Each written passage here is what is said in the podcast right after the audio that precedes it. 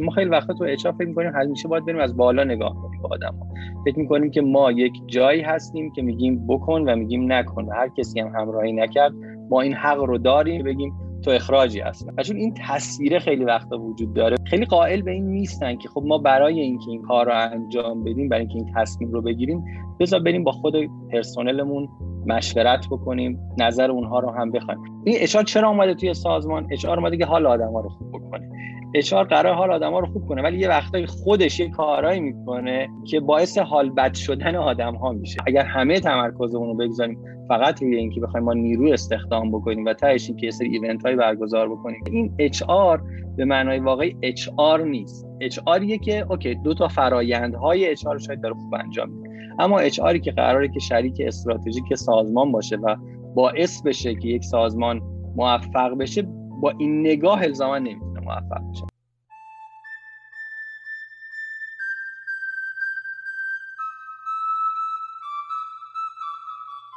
سلام.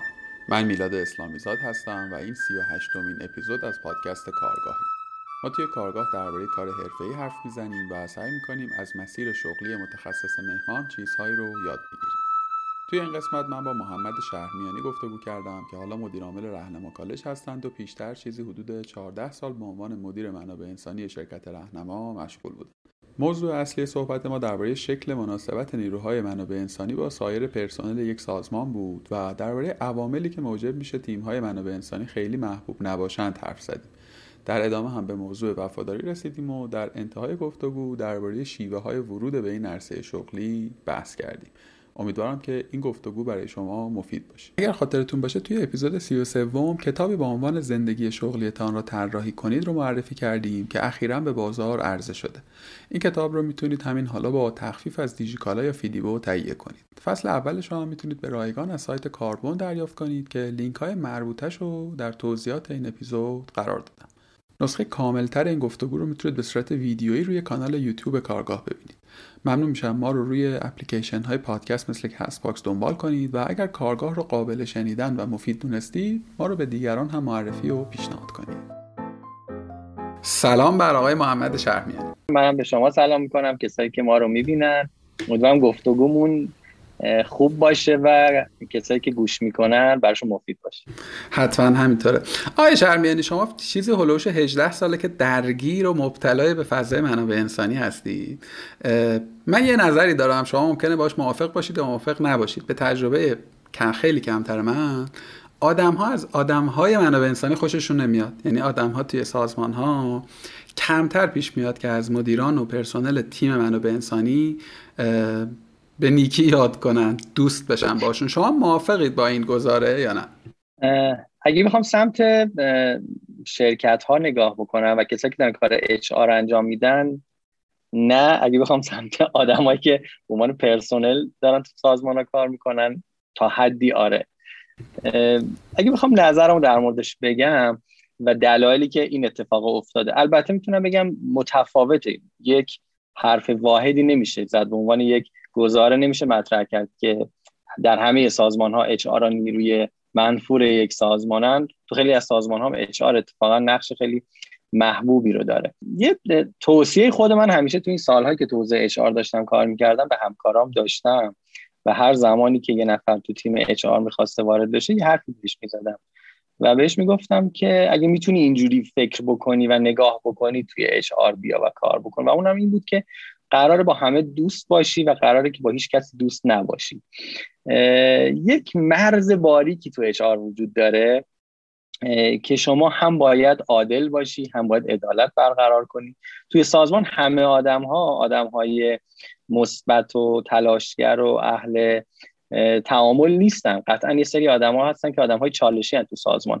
اما من به عنوان اشار وظیفه دارم با اون آدم هم دوست باشم و نمی‌تونم با اون اون آدم کسی باشه اگه از من خواست من باش یه کاری رو انجام بدم یا باش گفتگو بکنم من رد بکنم. برای همین برای اینکه این عدالت به وجود بیاد من نیازه که با همه آدم های سازمان تعامل برقرار کنم. یکی از چیزهایی که باعث میشه بعضی اوقات بعضی از افراد توی سازمان با اچ آر میونه خوبی داشته باشن و بعضی ها میونه خوبی نداشته باشن به نظرم همینه. من همیشه حالا یه استدلالی داشتم به بچه‌ها همیشه میگم. میگم اگر از توی سازمان سوال بکنن و بپرسن مثلا آقای فلانی که تو اچ کار می‌کنه دوست سعیمیش کیه؟ اگر بشه اسم بیاری و اسم چند نفر رو آورد یه ذره من تو کار رو خوب انجام ندادی.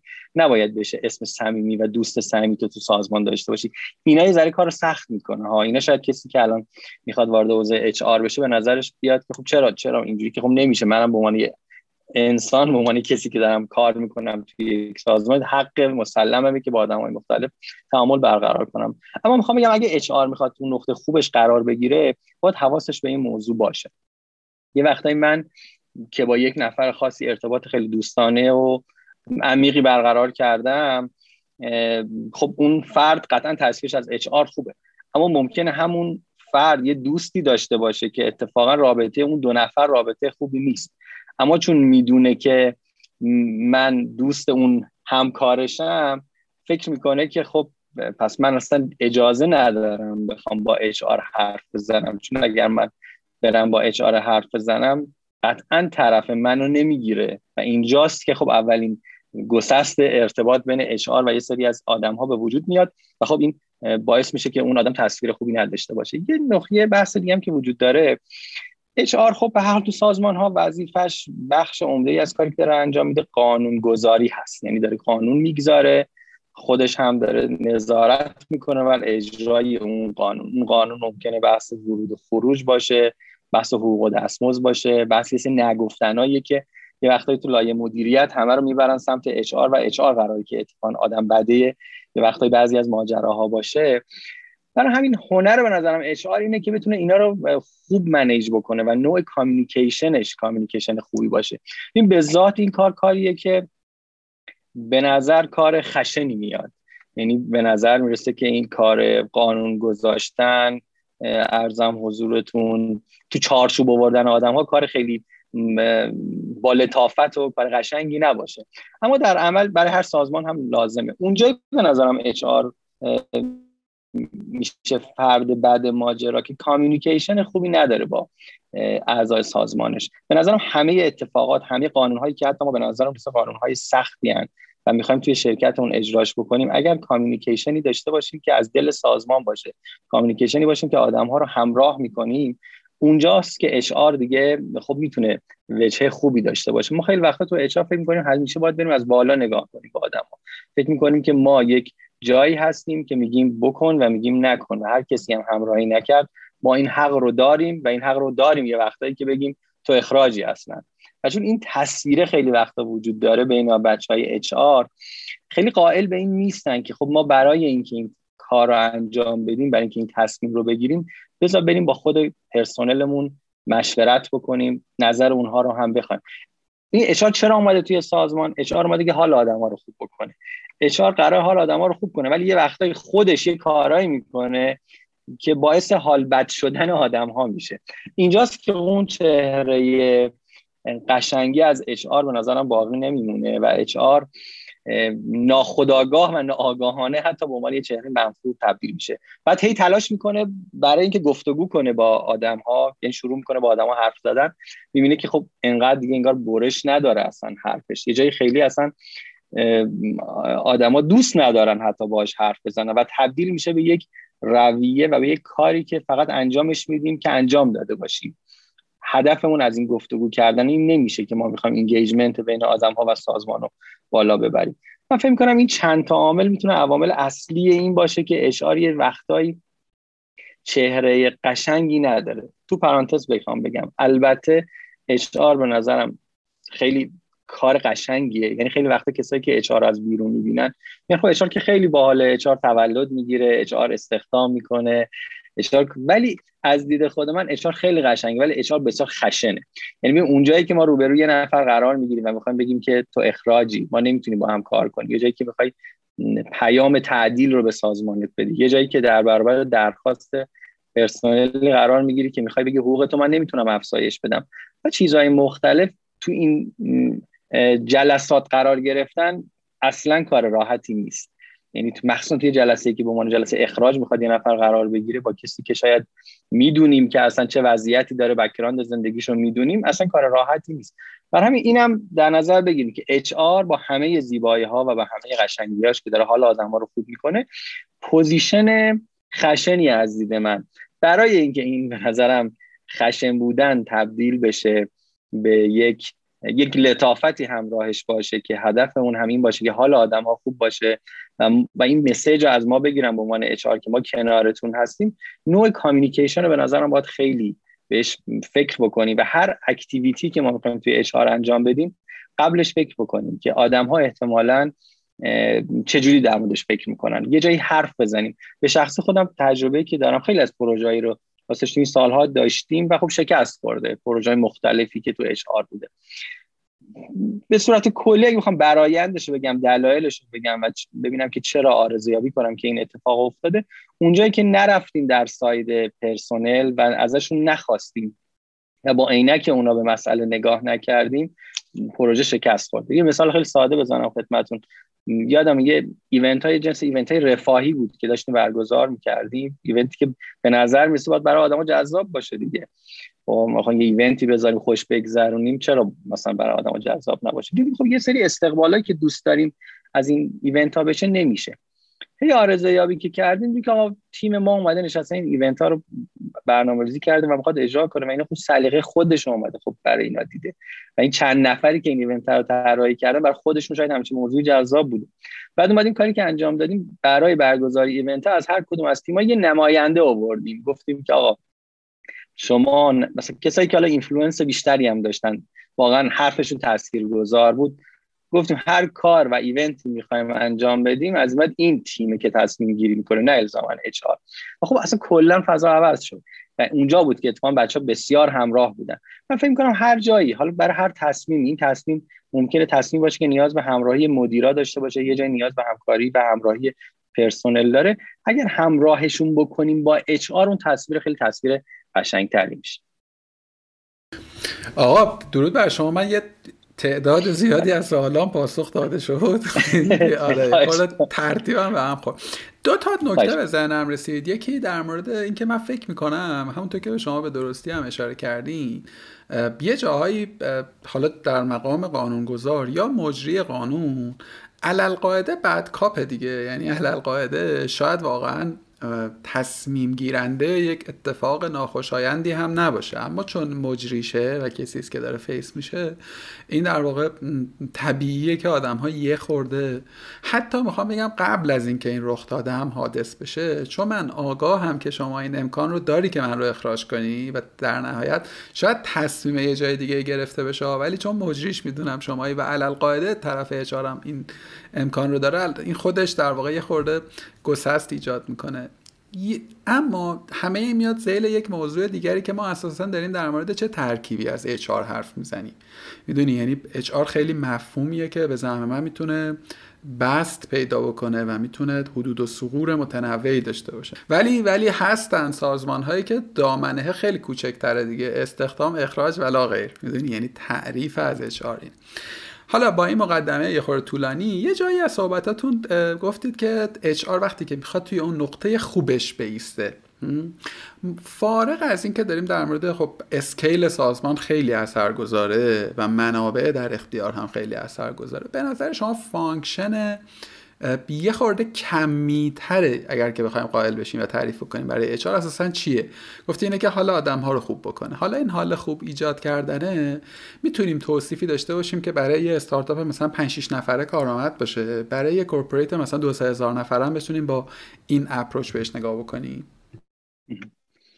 ببینید یه واژه که اتفاقا خیلی جدیدن ایجاد شده. حتی به عنوان title شغلی حتی تو بعضی از سازمان های ایرانی هم الان داره اتفاق میفته به عنوان بس experience یعنی ما به صورت کلی می‌خوایم تجربه یک نفر در سازمانمون تجربه خوبی باشه. این تجربه به نظرم از زمان آگهی استخدام شروع میشه تا زمانی که فرض کنیم اون آدم داره از سازمان ما میره.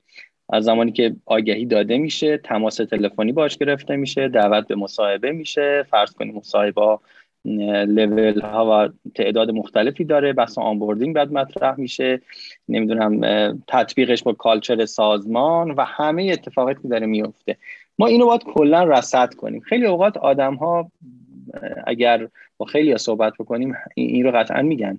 یه جاهای خیلی خوب بودن با یه شرکت خیلی خوشحال بودن خیلی پایین کاملا سینوسیه بعضی وقتا حالا آدم ها تو سازمان های مختلف. زمانی که می‌خواسته وارد چه خیلی خوشحال و با شعف و خیلی زیاد. اما یه سال که گذشته مثلا دیگه متنفرم شده اصلا از اون سازمان. و خب چی میشه که از اون حد به این نقطه می‌رسیم؟ و یه وقتایی میگیم اتفاقاتی که داره برای business میفته حقوق کم نمی‌دونم اینا که معمولا هم این نیست. من اینا رو می‌خوام فاکتور بگیرم. فرض کنید سازمان stable ی که اتفاقا حقوق آدمو داره افزایش پیدا می‌کنه وضعیتش وضعیت stable ه ولی تجربه آدم تجربه خوبی نیست. و اونجاست که بعضی وقتا HR این سواله به نظرم براش ایجاد میشه و حتی مدیری که با اون فرد داره کار می‌کنه که من هر کاری می‌کنم این آدم خوشحال نمیشه. حقوقش رو زیاد کردم جایگاه شغلیشو. و حتی یه وقتایی دیدم دیگه بعضی مدیرا میگن میگه فلان ببین اصلا این خیلی نمک نشناسه. این هم هم داریم براش چیز می‌کنیم. بازم میگه من می‌خوام برم از پیشتون. دیگه ما باید چیکار بکنیم؟ نظرم این اکسپریانس خیلی مهمه که ما خیلی بهش فکر نمی کنیم فکر می‌کنیم فقط حقوقه. فکر می‌کنیم فقط ارزم حضورتون پاداشه که ما داریم با آدم ها میدیم نیاز به نظرم اچ آر اینو خیلی خوب رصد بکنه. و حتی واقعا متولی این حوزه یه افراد مشخصی باشن. نمیگم الزاما تیم اچ آر حتی می‌تونه این آدم ها رو هایر بکنه و باید فردی رو اختصاص بده. اما به نظرم همون قدری که ما برای استخدام چون می‌دونیم الان سازمان ها برای بحث برند کارفرمایی خب خیلی دارن تلاش می‌کنن. رقابت اصلی هم اونجاست. تو بحث ورود از اون پکیج onboarding که چه چیزایی می‌خوان به آدما بدن رقابت به نظرم می‌کنن و هر کسی تلاش می‌کنه که پکیج onboarding جذابتر باشه. تا اینکه تو مصاحبه و اینها سعی می‌کنن قشنگتر و زیباتر و حرفه‌ای باشن. اما هم که یه نفر وارد سازمانی شد که HR done کارش انگار دیگه تمام میشه. تهش می‌رسیم به اینکه فقط HR باید حواسش به بسته نمی‌دونم جبران خدمت و حالا بحث حقوق و تهش هم یه event هایی که باید برگزار بکنه باشه. دیگه خیلی رصد نمی‌کنه که اون آدم چه اتفاقی داره براش میفته چی شد توی سازمان؟ که بخوام به سوال شما اینجوری پاسخ کنم به نظر من یک شاید کاری تحت عنوان یک title شغلی نمی‌دونم یه حوزه فعالیتی که داره experience آدم ها رو رصد می‌کنه. حالا این رصد کردن هم می‌تونه کمی باشه هم کیفی باشه. ابزارهاش هم الان خب خیلی وجود داره. ابزارهای مختلفی که اتفاقا الان تو دنیا هم خیلی ازش استفاده میشه. میاد تو بازه‌های زمانی مختلف از آدم ها سوال می‌کنه feedback های شاید مرتب طی بازه‌های زمانی مختلف و گفتگوهایی که بین مدیر بین HR و مدیر HR و اون فرد همه اینها توی پکیجی می‌تونه قرار بگیره. و داده هایی ازش استخراج بکنیم که این داده ها باعث بشه که ما در هر زمانی بتونیم بگیم که وضعیت این آدم و حالش تو سازمان ما خوب سبز زرد قرمزه. یعنی اگر یه سازمانی به نظرم یه database اینجوری داشته باشه که در هر لحظه یه داشبوردی که رو هر کی که می‌زنه بگه این سبز زرد قرمز حداقل وضعیتش. خب این خیلی و کاری که شدنیه و نمونه هاش هم به نظرم هست. حتی تو که ایران هم دیدم که بعضی از شرکت ها یه همچین کارایی کردن. و در لحظه واقعا میگه که حال شرکت من به چه ترتیبه کدوم قسمت ها الان حالشون بده کدوم قسمت ها باید یه تغییری روش انجام بدیم. و فکر کنم این اکسپریانس واژه مهمیه که ما تو اشاره بعضی وقتا ازش غافل میشیم.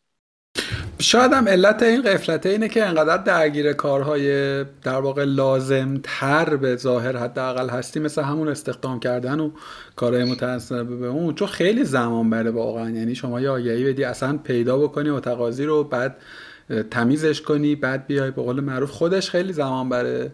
معمولا هم بجز حالا مثلا دانه درشت ها رو بگذاریم کنار دیجیکالا و اسنپ و اینا رو بذاریم کنار بقیه تیم ها اچاره کوچکی دارن. حتی مثلا ممکنه یه آدم پارت تایم داشته باشم. می‌خوام خیلی منابع انسانی برای خود منابع انسانی در نظر گرفته نمیشه. ببین یکی از چیزایی که وجود داره تو HR هر کدوم از فراینداش به نظرم مهمه. ما نمی‌تونیم خیلی ساده بهش نگاه کنیم. نمی‌تونیم بگیم استخ یعنی یه نفر رو در نظر بگیم حتی یک سازمانی بیاد بگه که بعد هم می‌خوام استخدامم خوب باشه هم می‌خوام فرایند نمی‌دونم performance management هم بهترین حالت باشه. فرهنگم باید اینجوری باشه. به نظر همه اینها یه پکیجیه که یه سازمان باید انتخاب کنه. که من نسبت به کدوم از اینها قراره که وضعیت خودم رو بهبود بدم. حتی تو استارتاپ های کوچیک. یعنی نمیشه از یه نفری که اومده متولی اچ آر شد. بعضی از استارتاپ ها که اصلا نقشی به عنوان اچ آر ندارن. یه مدیر عامله که خودش نقش اچ آر رو هم داره بازی می‌کنه و همه این کارها رو هم می‌خواد انجام بده. به نظرم خوب نشده راستش. یعنی در حالا چه زمانی این درد بیشتر احساس میشه؟ تو توسعه است. یه سازمانی که قرار پنج نفر بوده حالا می‌خواد ده نفر بشه 15 نفر. اونجاست که دیگه اینا خیلی خوب به نظرم سر و کلش به عنوان یک عارضه واقعا پیدا میشه و کار سخت میشه. برای همین راجب برون سپاری که تو خیلی از تیم ها ما بهش فکر می‌کنیم. یعنی marketing به برون سپاری فکر می‌کنه product فکر می‌کنه فنی فکر می‌کنه اما HR خیلی به برون سپاری فکر نمی‌کنن. یعنی HR فکر نمی‌کنه من استخدامم و چه جوری برون سپاری کنم. من این فرایندم اگر برون سپاری بکنم بهتره. و همش می‌خواد خودش متولی انجام همه فرایندها تو اچ باشه. من این راستش به عنوان یه آرزه کلا تو تیم های مختلف اچ آری می‌بینم که اچ خودش می‌خواد متولی همه فرایندها باشه و معتقده که این تخصص رو کسی دیگه هم نداره و من این تخصص رو دارم و باید انجام بدم. فقط و چون همش رو نمی‌تونه انجام بده یه جایی تو همش خب یه باگی به هر حال وجود داره. وقتی باش صحبت می‌کنی خودش هم میگه اینجا ضعف داری.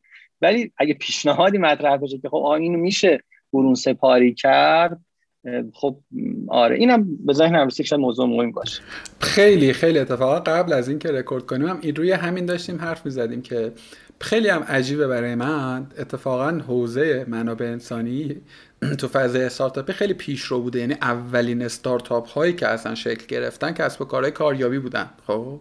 بله. اما توی همون stage مونده یعنی پشت بندش هرچه استارتاپ حوزه HR آمده کاریابیه job boarding job listing. حالا جدیدن دارن اتوماسیون اتوماسیونایی رو درست می‌کنن که باز به نظر من خیلی دوره از یعنی یه دونه رو که من دیدم مثلا زیر خط فقر کیفی بود. حالا ایشالله که بهتر بشه ولی این چند وقته من زیاد دارم search می‌کنم می‌خونم در مورد تک در واقع اچ آر تک ما الان داریم تو دنیا استارتاپ های حوزه منابع بله. انسانی که من با یک شرکتی آشنا شدم اسمش و اینا رو الان یادم نمیاد که یه سری بوکلت تولید کرده بود اوایل کرونا ما اصلا که اون بوکلت ها رو ترجمه کردیم به اسم مدیریت از خانه که مسئلهش اصلا این بود که تو چجوری می‌تونی از منیجر به عنوان مدیر ریموت حالا آدمات تو لید کنی نه اینکه منیج کنی حالشون بدی رهبری کنی به معنای واقع کلمه. و اون شرکت کارش این بود که یک دو تا محصول درست کرده بود که محصول خیلی نزدیک بود به اون داشبوردی که شما میگین. یعنی تا آدم ها توش پروفایل داشتن می‌تونستن anonymous ارتباط بگیرن با مدیران ارشد همه سرویس های این تیپی رو میکرو micro service های کوچولویی بود که توش اعمال شده بود و خیلی سرویس های جذاب دیگری هم وجود داره من تو توی کشور خودمون فقط سرویس های حضور و غیاب استارتاپی دیدم بله. و سرویس کاریابی یعنی در context HR در حوزه HR حالا شرکت های مشاوره هستن دارن یه کاره ولی سرویس ندیدن فرضا فکر بله. می‌کنم که آره خیلی جای جای کار زیاده دیگه خلاصه خیلی بله بله. یعنی اصلا یکی از حوزه‌ای که خود اتفاقا بچه های HR به نظرم می‌تونه جذاب باشه و ورود بهش پیدا بکنن دقیقا ساخت محصولات HR یعنی HR از سرویس که بتونن با کمپانی مختلف کار کنن. تو دنیا هم خیلی ترند شده این داستان. یعنی دیگه اچ آر تعریفش فقط استخدام نیست. خیلی معلف های دیگه وجود داره که اینجا می‌تونه به کمک سازمان ها بیاد. فکر یه چیز دیگه ای که می‌تونه دلیل بر حالا همین صحبت که با هم دیگه کردیم باشه کرونا به نظرم درس بزرگی به اچ آر مخصوصا تو کشور ما داد. ببینید الان شرکت هایی که ریموت موندن بعد از اینکه کرونا یه مقدار خب فضاش متفاوت شد خیلی اندکن. شرکت هایی که و همیشه این دغدغه به نظرم هنوز برای شرکت ها وجود داره و این تقاضا خیلی وقت سمت مدیرا وجود داره که بچه ها برگردن به شرکت. این چرا تو دنیا این اتفاق خیلی نیفتاد؟ خیلی از شرکت ها تو دنیا هستن که الان دارن آفیسشون رو میبندن و با وجود اینکه شرایط کرونا و واکسیناسیون تا یه حد خیلی خوبی ایدئال شده ولی علاقه من نیستن که شرکت باز بشه و بچه ها برگردن. اما خب تو کشور ما همچین فرضی اصلا وجود نداره. همه اتفاق منتظرن که سریع اتفاقی بیفته که برگردن. این اچ آر زمانی که اتفاقا کرونا شاید شروع شد من خیلی از تیمای اچ رو که دنبال می‌کردم محدود شدن و اصلا کوچیک شدن. چرا؟ چون یه جای HR فقط تمرکزش بود و activity هایی که تعریف کرده بود از جنس event بود. یعنی HR اومده بود event های مختلفی رو طراحی بکنه و اونجایی که دیگه بچه ها نبودن خب این event ها وجود نداشت و HR دیگه کاری نداشت انجام بده. استخدام ها کم شد. یه وقت شرکت ها دچار یه سری بحران هایی شدن. استخدام کم شد. HR دوباره کاری نداشت این کار انجام بده. ولی شرکت ها و تیم ها چالش های HR بیشتر شد. یعنی HR کارش کم شد اما چالش هایی که تو تیم داشت به وجود می اومد از جنس engagement هویت سازمانی فرهنگ ما بودن یه نفر که تازه میاد توی سازمان بحث onboarding ش قراره که چجوری انجام بشه ارتباط بین مدیر و اون کسی که اصلا حالا یه بار مدیرش رو ندیده به چه ترتیبه؟ این کسی که قرار با بقیه همتیمیاش در ارتباط باشه قرار طبق چه فرایندی کارش رو پیش ببره؟ اینجا بود که به نظرم فقدان سیستم و فرایند تو HR خودش رو بیشتر نشون داد. اینجا بود که فقدان tools اصلا به عنوان یک نکته مهمی که خیلی وقتا تو تیم های مختلف می‌تونه کمک بکنه خودش رو بیشتر نشون داد. و اینجا HR به نظرم دچار یک شوک بزرگ شد که اینکه اگه من performance management رو قبلا با یه سیستمی داشتم انجام می‌دادم خیلی کیفی خیلی شفاهی داشتم از مدیرم فیدبک می‌گرفتم اینجا دیگه من نمی‌تونم اونجوری. اینجا چه چیزی ملاکه؟ قضاوت برای اینکه کارمند کارمند خوبی یا نه.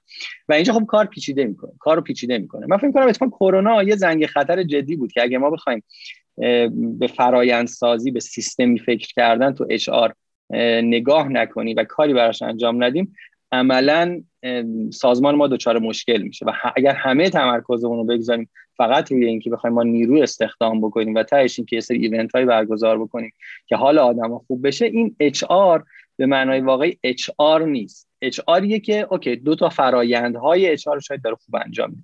اما HR که قراره که شریک استراتژیک سازمان باشه و باعث بشه که یک سازمان موفق بشه با این نگاه الزاما نمی‌تونه موفق بشه. من این توضیح تکمیلی هم به ذهنم خدمتتون بگم. دم شما گرم. نه خیلی به نظرم توضیح درستی بود. من یک گفتگوی داشتم با واهاگین سرکیسیان که بله. الان توی ارمنستان ساکنه با شرکت آمریکایی. تنها گفتگوی من در کارگاه بود که دو تکش کردم چون انقدر دو تا دو تا subject خیلی مهم بود. تکه دوم در مورد دورکاری بود و فرهنگ سازمانی کریس برای اینکه بتونه فکر می‌کنم قریب به 120 تا اگر اشتباه نکنم الان فکر کنم بزرگتر شدن توی چهار تا قاره مختلف رو بتونه manage بکنه. و خیلی توضیح فروتنانه و کاملی داد از اینکه چه flow ی رو طی کردن و چه achievement داشتن. اگر که آدم رو بشنون احتمالا به دردشون خواهد خورد.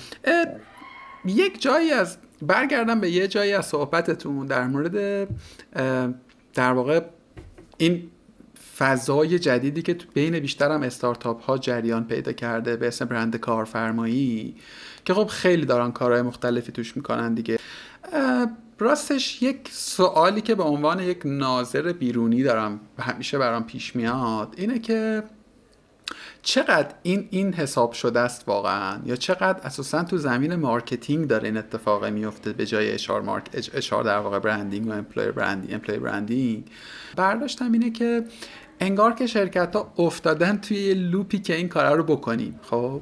حالا ما, مستقل از اینکه چقدر واقعا اثرگذاره و چقدر در واقع داره هدف یا اهداف رو در واقع داره تعمین می‌کنه. یه خوردن به نظر می‌رسه که اچ ها و به طور کلی سازمان ها. چون من کارمندی که دارم توی استارتاپ کار می‌کنم قاعده با سوشال میدیا حداقل آشنام دیگه با ابزارهای استارتاپی بله. آشنام یه خوردم ترسه.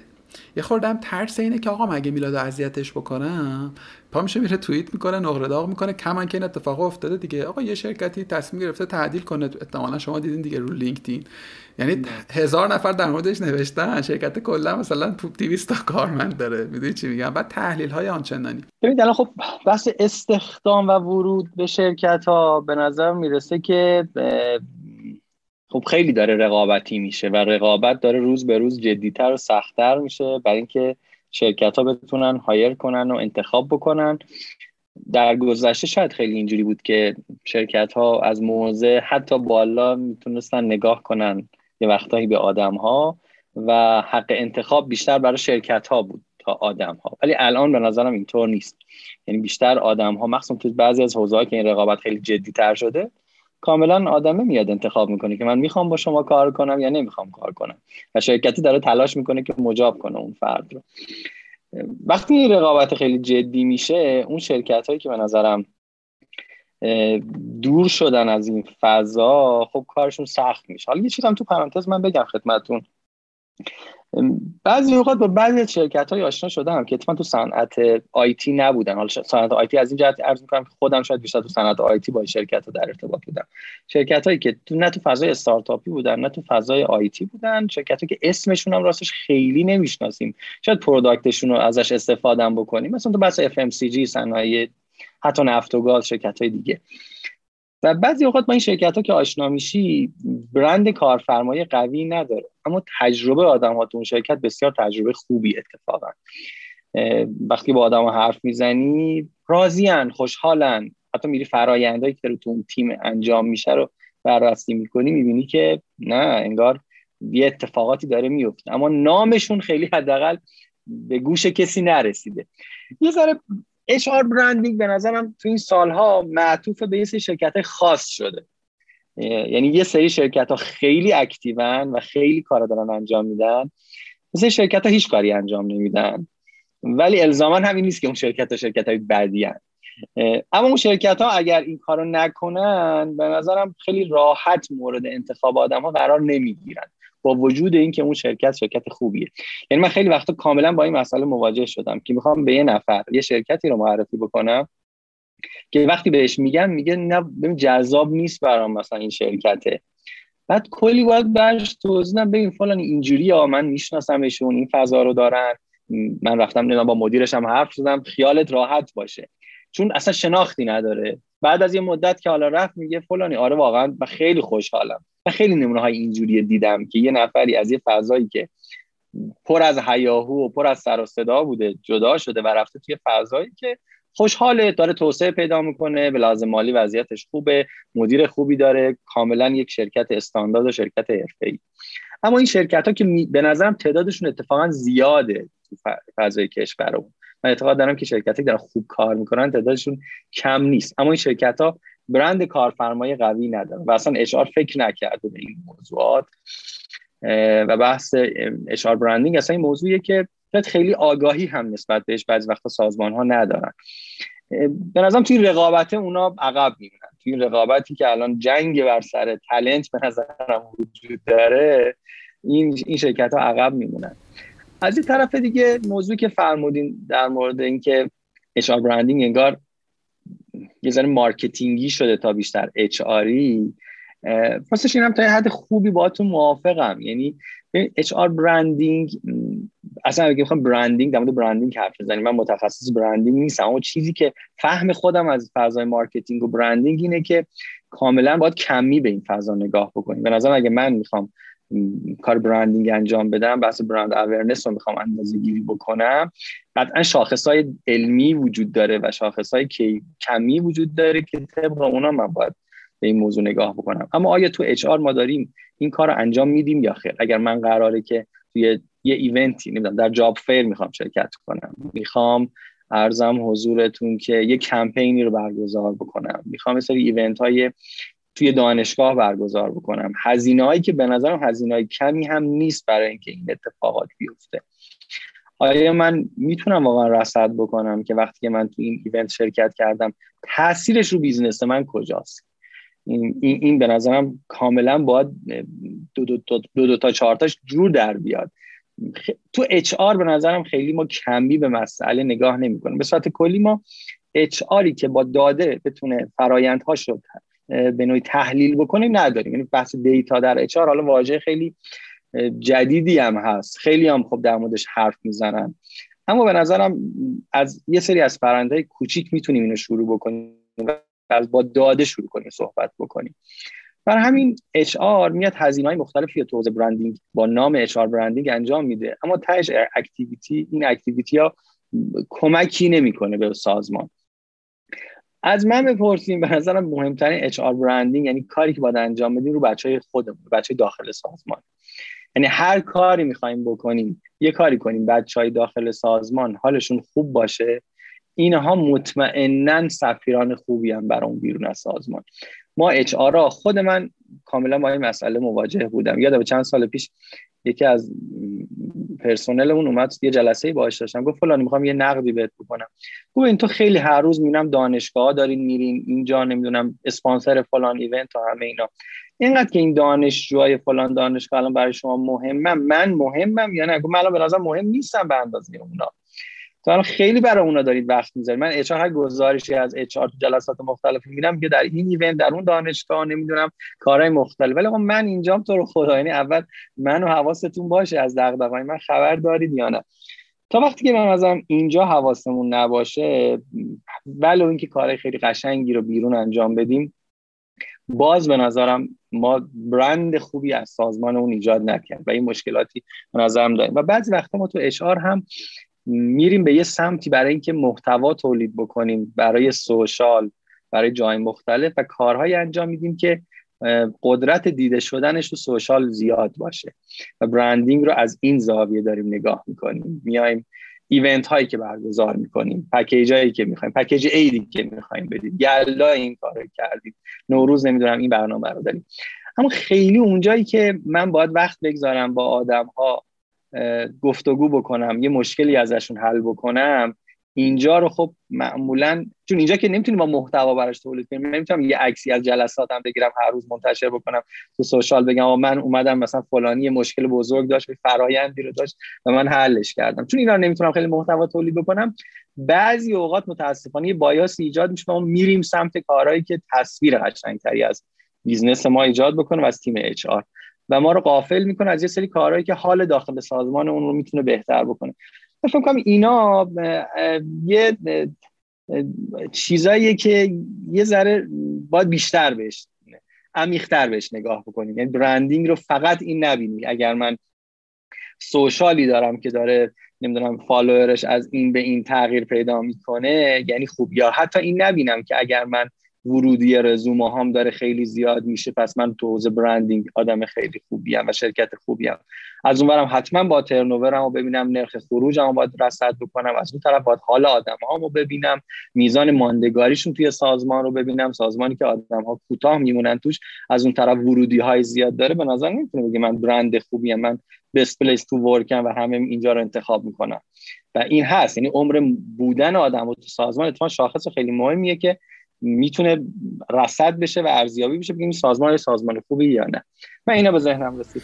آقا خیلی خیلی. من خیلی خیلی صداقت دیدم. یعنی اینکه شما به نظرم به به نمایندگی از اشعاری ها پذیرفتید که گاهی اوقات مرعوب رسانه میشید به واسطه اینکه بله. بتونید در واقع شو کنید و طبیعی هم هست. همه ما در شغل نیاز داریم که بالاخره نشون بدیم که چه کاری کردیم و یه سری کارا قابل نمایش نیست. اما به نوعی خودتون پاسخش دادید. به نظر من اون کارهای داخلی و کم سر صدای به قول معروف چرا خاموش ما حاصلش میشه که نرخ خروجه کمتر میشه. حالا نمی‌دونم بله. فکر می‌کنم اتفاقا برای هر سازمان این متر مهمیه دیگه که آقا آدما با چه سرعتی از مجموعه میرن بیرون؟ چون به هر حال همه می‌دونیم که اون چند ماه اول فقط کاسته و توی بلند مدت ریترن حاصل میشه. فلزا فکر کنم شاید اونطوری بشه. و این سوال آره و این موضوع و اینکه سازمان ها دقیقا عدد داشته باشن در مورد اینا که من یه نفری که از سازمانم خارج شد از کجا اومد چه مدت موند چرا رفت؟ یعنی وقتی از یه سازمان پرسیم ترنوور چقدر مثلا یه عددی داره.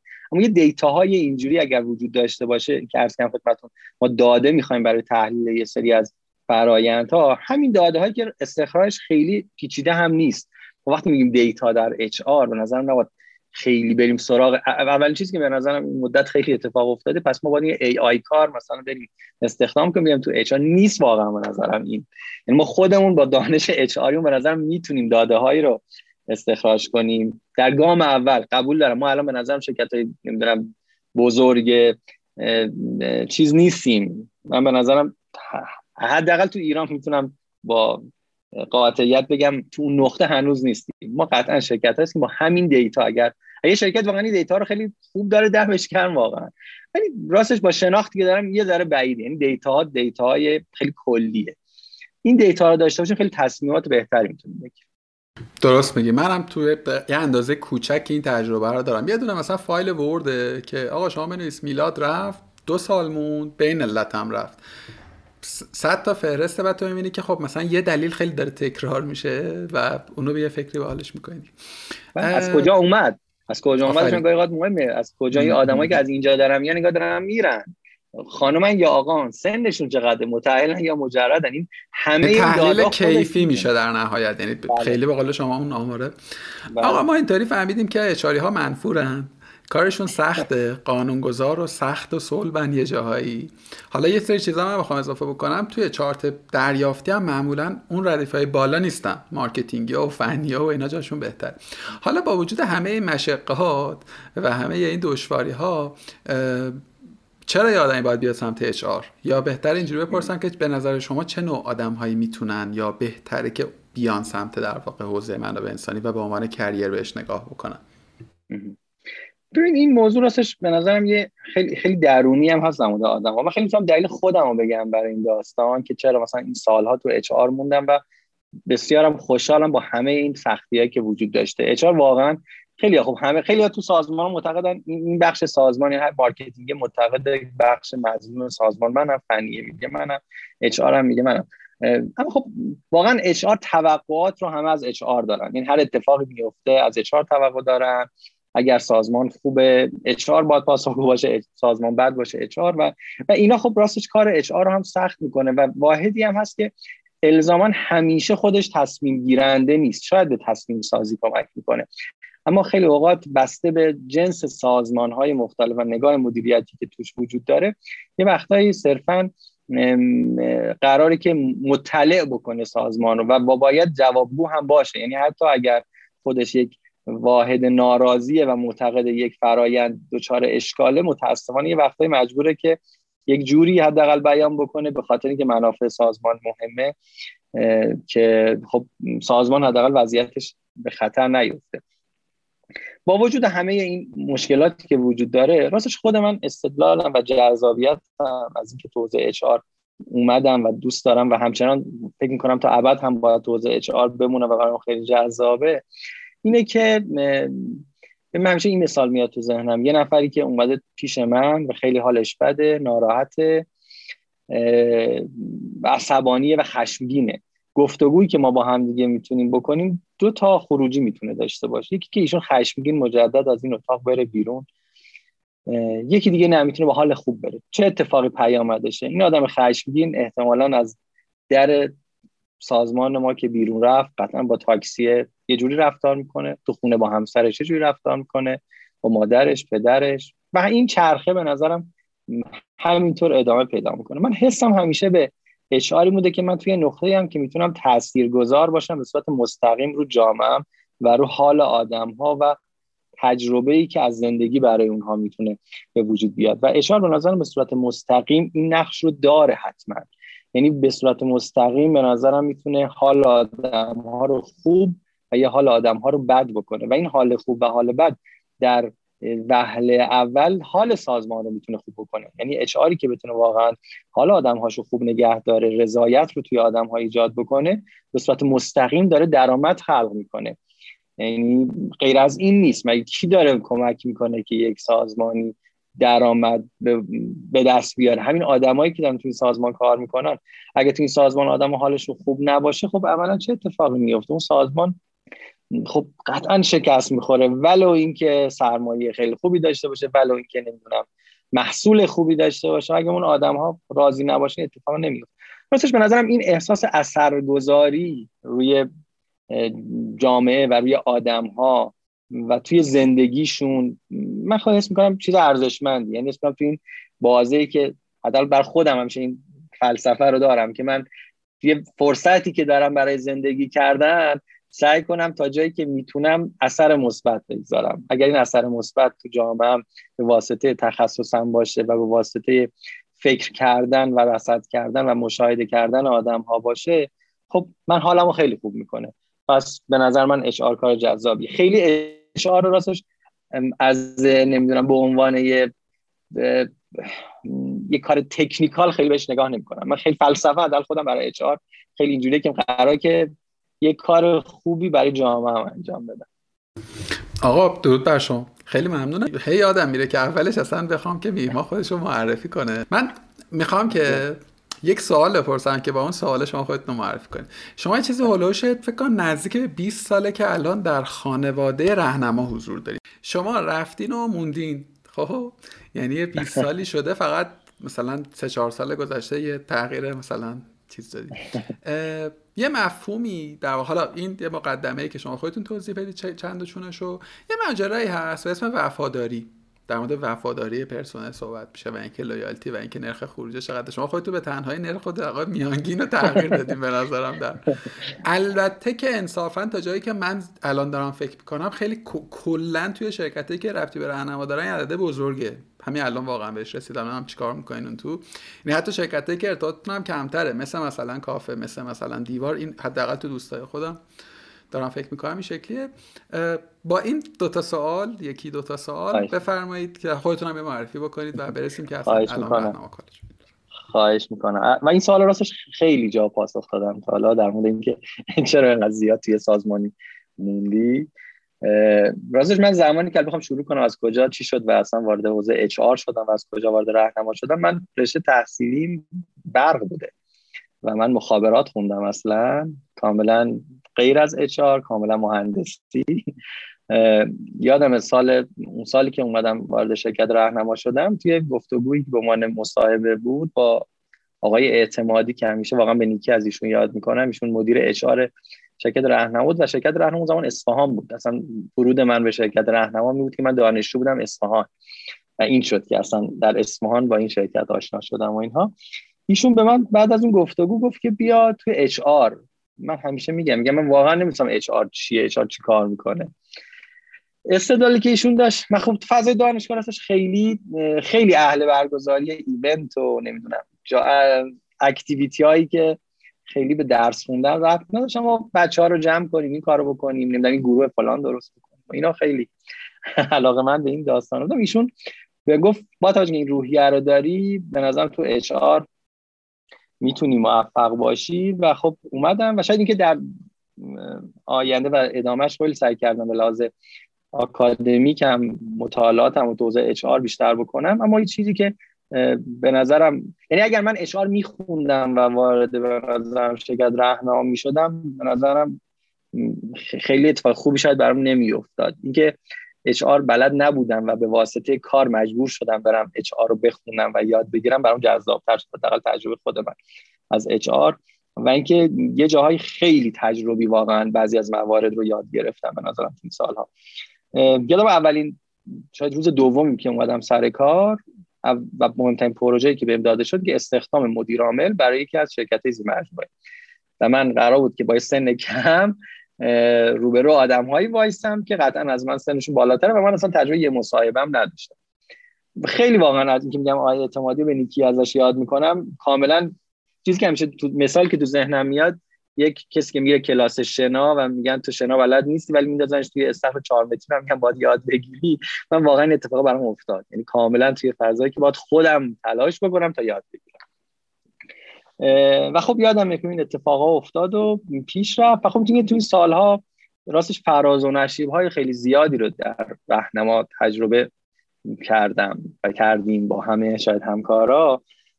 بسیار آموزنده بوده برام و خیلی یاد گرفتم. و یاد گرفتن نه به عنوان حرفه و شغل به نظرم تو زندگی من خیلی ازش استفاده کردم و می‌کنم.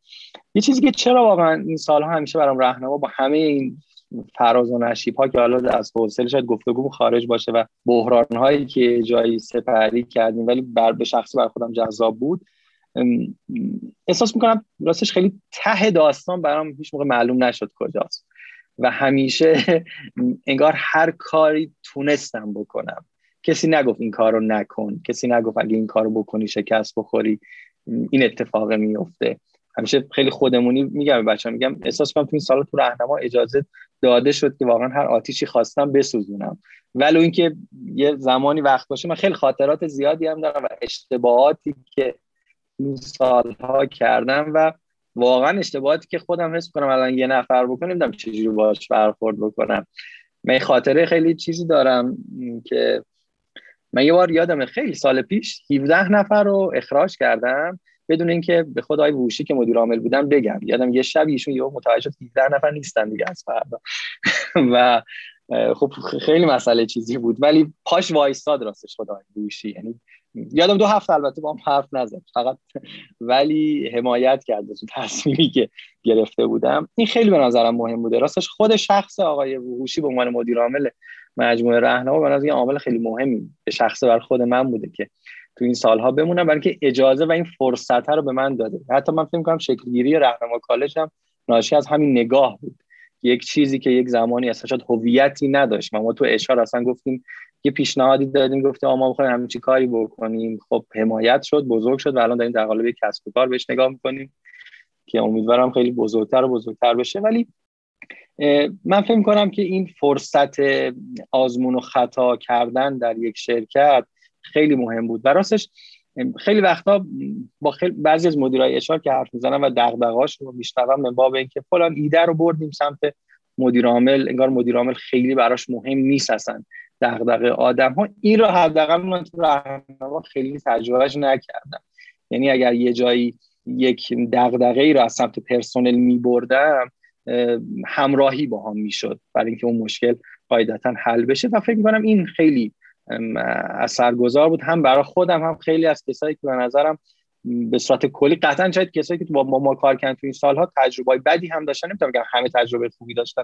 اما به نظرم می‌رسه به صورت کلی کسایی که تجربه همکاری با راهنما رو داشتن تو این سالها به نیکی یاد بکنن از این همکاری و اتفاقاتی که شاید براشون افتاده. و خیلی به نظر رویکرد شخص خود مدیر عامل تو این داستان اثرگذار این رویکرده که میگین چیه دقیقا؟ یعنی مشخصا چه پارامترهایی داره؟ داریم در مورد چه key, key point هایی صحبت می‌کنیم این رویکرده به نظرم این که هر اتفاقی قرار بیفته آدم ها رو هم در نظر بگیریم. اگه داریم در اوج بحران به سر می‌بریم به گزینه مثل تعدیل داریم فکر می‌کنیم آدم ها رو هم ببینیم. آیا ببینیم راه حلی وجود داره برای اینکه من این تصمیم رو به یک شکل دیگری بگیرم یا خیر؟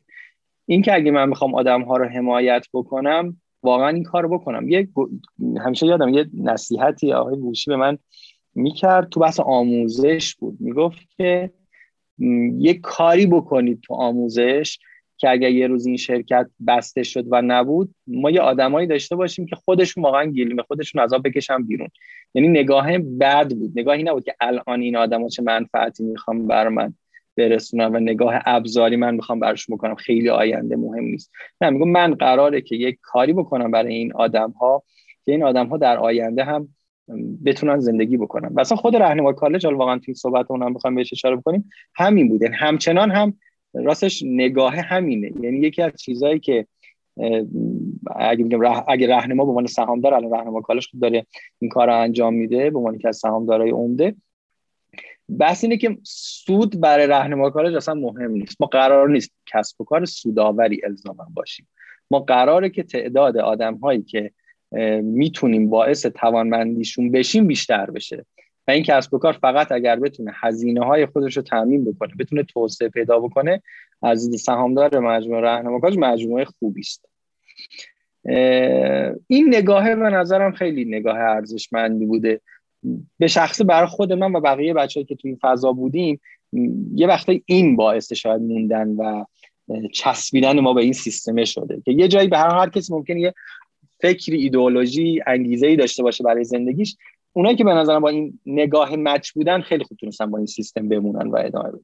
چی شد که تغییر موضع دادین؟ چرا الان پول می‌گیرین از آدما آره. عرضم حضورتون که خب واقعا این نگاه همچنان هست. ما زمانی که می‌خواستیم اتفاقا بگیم به مخاطبمون که آره ما کالج دیگه قراره که پولی نباشه خب خیلی به نظرم کار پیچیده و سختی. حتی به لحاظ تصویر برند و بحث مارکتینگ برام وجود داشت. ببینید خیلی واقعا واقعی واقع بینانه و صادقانه بخوام در این صحبت کنم اگه قرار راهنما کالج بمونه و ادامه بده و توسعه پیدا بکنه با اون نگاه و با اون برنامه ریزی خب کارش سخت می‌شد. یعنی یه جایی به نظرم ما دیگه نمی‌تونستیم ادامه بدیم. هزینه که وجود داشت برای برگزاری دوره ها با اون سبک هزینه بسیار بسیار زیادی بود و کرونا هم که به حال مزید بر علت شد به نظرم. یعنی تو اون بازی که ما یادم داشتیم در حال برگزاری دوره حضوری ماشین لرنینگ بودیم در اسفند 98 که خب کرونا و گفتیم خب دیگه کسی نمی‌تونه بیاد و اونجا خب یه سال بزرگ میمون. اگر آیا ما قرار آنلاین باشیم؟ اگر قرار آنلاین باشیم با همین مدل قرار ادامه بدیم؟ تا کجا ما این مدل می‌تونیم ادامه بدیم؟ و بس توسم راستش خیلی برام مهم بود. ما تو دوره هایی که اون سال برگزار می‌کردیم به صورت متوسط 25 تا 30 نفر رو ما خب ورودی داشتیم تو دوره های مختلف. ولی آره ما ورودیمون تو اون سالها بین 25 تا 30 نفر برای هر دوره بود. یعنی ما 25 تا 30 نفر رو ظرفیتی داشتیم که باید میپذیرفتیم. اما تقاضایی که وجود داشت بین 3000 تا 3500 تا بعضا 4000 نفر بود. بخش عمده ای از آدم ها خب نمی‌تونستن وارد دوره بشن. این خب یه مسیج جدی برام بود برای اینکه ما بتونیم توسعه بدیم بتونیم این آموزش ها رو فراگیر بکنیم. با اون مدل می‌دیدیم نمیشه. یعنی اون مدلی که خیلی محدودیت برامون ایجاد می‌کرد. پس ناگزیر بودیم که این اینو گسترش بدیم به لحاظ اسکیل کار. از یه طرف دیگه خب با اون هزینه ها نمی‌شد این اتفاق بیفته. بر همین اومدیم رسیدیم به این نقطه که بتونیم هزینه ها رو منیج بکنیم. همچنان هم راستش روی کردمون این نیست که پول مانع این مانع این بشه کسی بخواد وارد دورهای رهنما کالج بشه. راستش یه چیز جالب خدمتتون بگم یکی از اتفاقات قشنگی که حتی تو این یک سال کرونا و آنلاین و پولی شدن رهنما کالج افتاده ما خیلی حتی مراجعات داریم که میان میگن که ما می‌خوایم حمایت کنیم از یک نفر. میگه من می‌خوام که باعث توانمندی مثلا پنج نفر بشم. میشه من هزینه پنج نفر رو قبول بکنم که اینا آدم های توانمندی بشن؟ و خب خیلی اتفاق راستش قشنگی بوده برای ما. برای هم یه طرحی حتی داریم به طرح بورسیه. یعنی کسی که به ما اعلام می‌کنیم من به لحاظ مالی توانایی ندارم که بخوام این هزینه رو پرداخت بکنم. سعی می‌کنیم تا جایی که بشه تا این ساپورت رو انجام بدیم که این اتفاق بیفته. ولی خودتون هم اشاره کردین راهنما کالج کسب و کار اجتماعی یک قرار نیست که به عنوان یک بیزنسی که یک بیزنس هست اما به عنوان بیزنسی که قرار باشه حتی سودآور باشه خیلی بهش نگاه نمی کنیم و هر آنچه که داریم انجام میدیم و هزینه‌ای که داریم دریافت می‌کنیم و فقط و فقط به این فکر می‌کنیم که چجوری می‌تونیم محتوامون رو بیشتر بکنیم چجوری می‌تونیم دوره ها رو بیشتر بکنیم و چجوری می‌تونیم آدم های توانمندتری واقعا تربیت بکنیم. به نظر من نمی‌دونم در حالا این جلسه می گنجه یا نه بخوایم بهش اشاره بکنیم. واقعا موزل ایران از دید من یعنی اگر یه کاری تو ایران قرار بود یکی انجام بده و اون کار خیلی می‌تونست همه رو عوض بکنه این بود که به آدما بیشتر آگاهی بدیم آدما رو توانمندتر بکنیم. فقدان واقعا این موضوع و آموزش به شدت به نظر تو سال آینده گریبانگیره. ما میشه توی ایران و مخصوصا کسب و کارها کارشون خیلی سخت میشه. من سوال یکی مونده به آخرم رو بپرسم. با همین روی کرده و نگاه به قصه آموزش چون یه بخشی از مخاطبینی که کارگاه داره اتفاقا بچه های حوزه اشارن یعنی فعالان حوزه اشار که امروز دارن تو حوزه اشار کار می‌کنن. یه بخشی هم بچه های نوکارجو رو داریم که به فراخور هر گفتگو علاقه من میشن به یک در واقع عرصه یا تصمیم می‌گیرن توی اون مسیر شغلشون ادامه بدن. در مورد اینکه این شغل رو به چه با چه روحیاتی تطابق داره صحبت کردیم. نقطه آغاز اما علامت سوال بزرگیه. راستش همه هم اندازه شما خوششانس نیستن که توی یک تصادفی قرار بگیرن. مثلا می‌دونی با یه تجربه خیلی پایینی بتونن وارد یه سازمان خوبی بشن.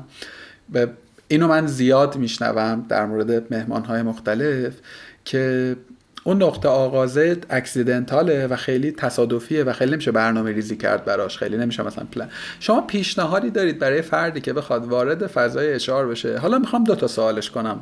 چون در مورد آموزش حرف زدیم.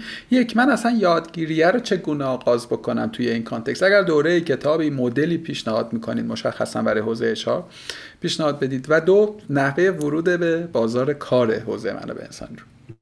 خواهش می‌کنم. عرضم حضورتون ببینید خیلی وقتا بعضی اتفاقا گفتگوهایی که دارم با بعضی مثلا دانشجوها اینه که میگه من دوست دارم وارد HR بشم. ازش پرسم چرا فکر می‌کنی می‌خوای وارد HR بشی؟ جمله که خیلی مشترک بین آدم‌ها اینه که من اسم کنم آدم مهربونی هم اسم می‌کنم که می‌تونم به آدما گوش بدم گوش شنوای خوبی دارم پس من آدم مناسبی برای اچ آرم. می‌خوام بگم این این هست این این مهمه اما الزاما این نیست. یعنی اگر من گوش شنوایی دارم آدم کیر می‌کنم آدم ها رو آدم ها برام مهمن. یه بسیار شرط لازم اما شرط کافی نیست.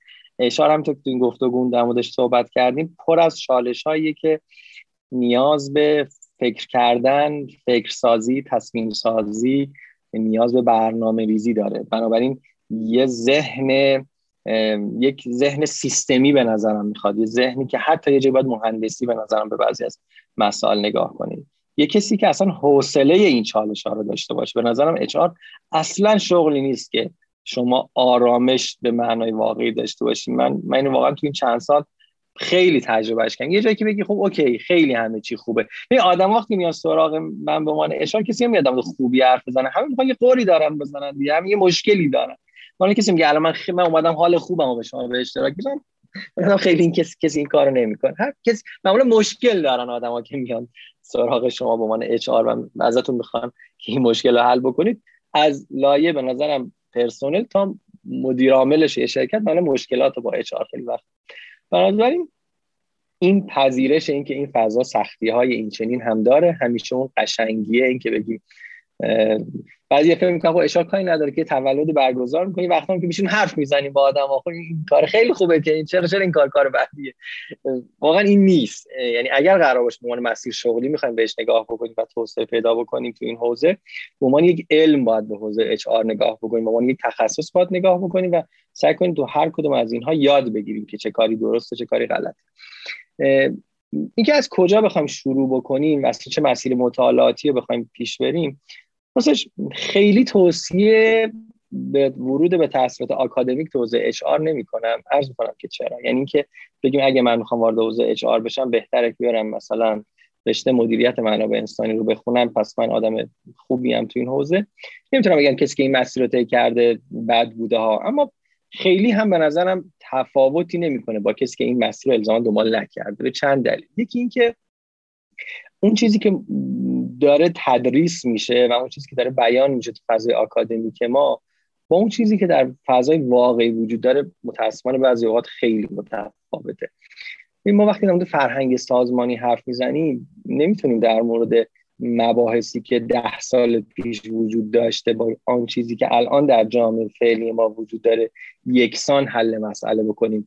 تغییر نسل خودش به نظرم یه اتفاق خیلی بزرگه. آیا اینکه در فضای دانشگاهی ما به این موضوعات می‌پردازن؟ آیا این تغییراتی که در اقتصاد فضای سیاسی جامعه ما فضای اجتماعی مهاجرت همه این اتفاقات و چالش هایی که اچ باش درگیره آیا در فضای دانشگاه به اینا پرداخته میشه؟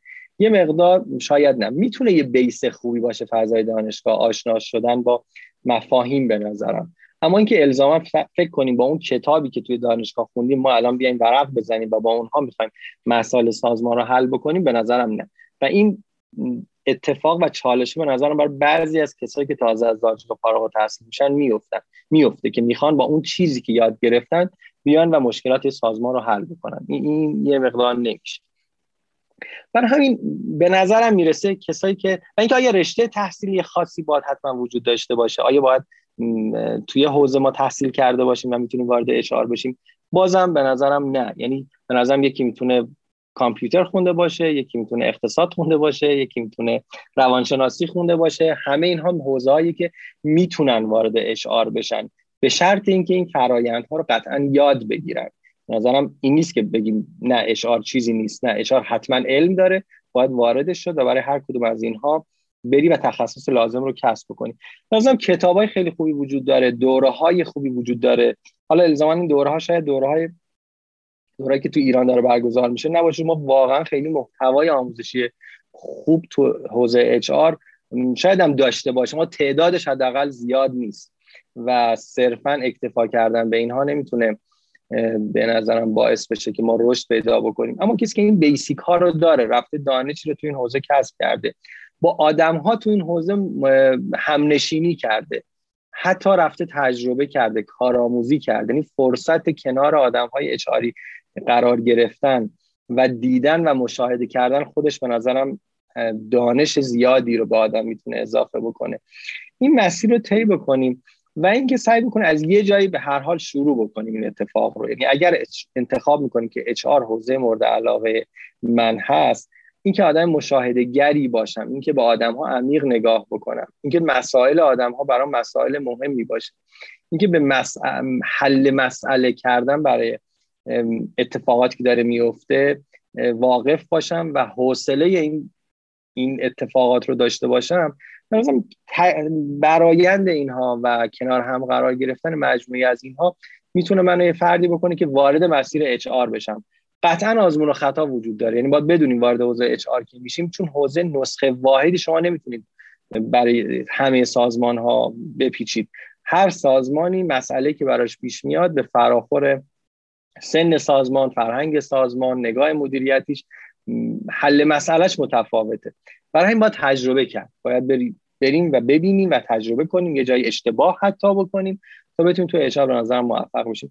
و فکر کنم این راه وروده می‌تونه به همین ترتیب باشه. خیلی محدودیتی در ورود به صورت کلی از منظر رشته تحصیلی اینها به نظرم وجود نداره. اما یه روی کرد و این ماینست به نظرم که این ماینست واقعا مهمه که وجود داشته باشه. و بریم و به عنوان یک علم به فضای اچ نگاه بکنیم و یاد بگیریم و این علمی که داریم یاد می‌گیریم و یه جایی تجربه بکنیم. ولو با خطا کردیم.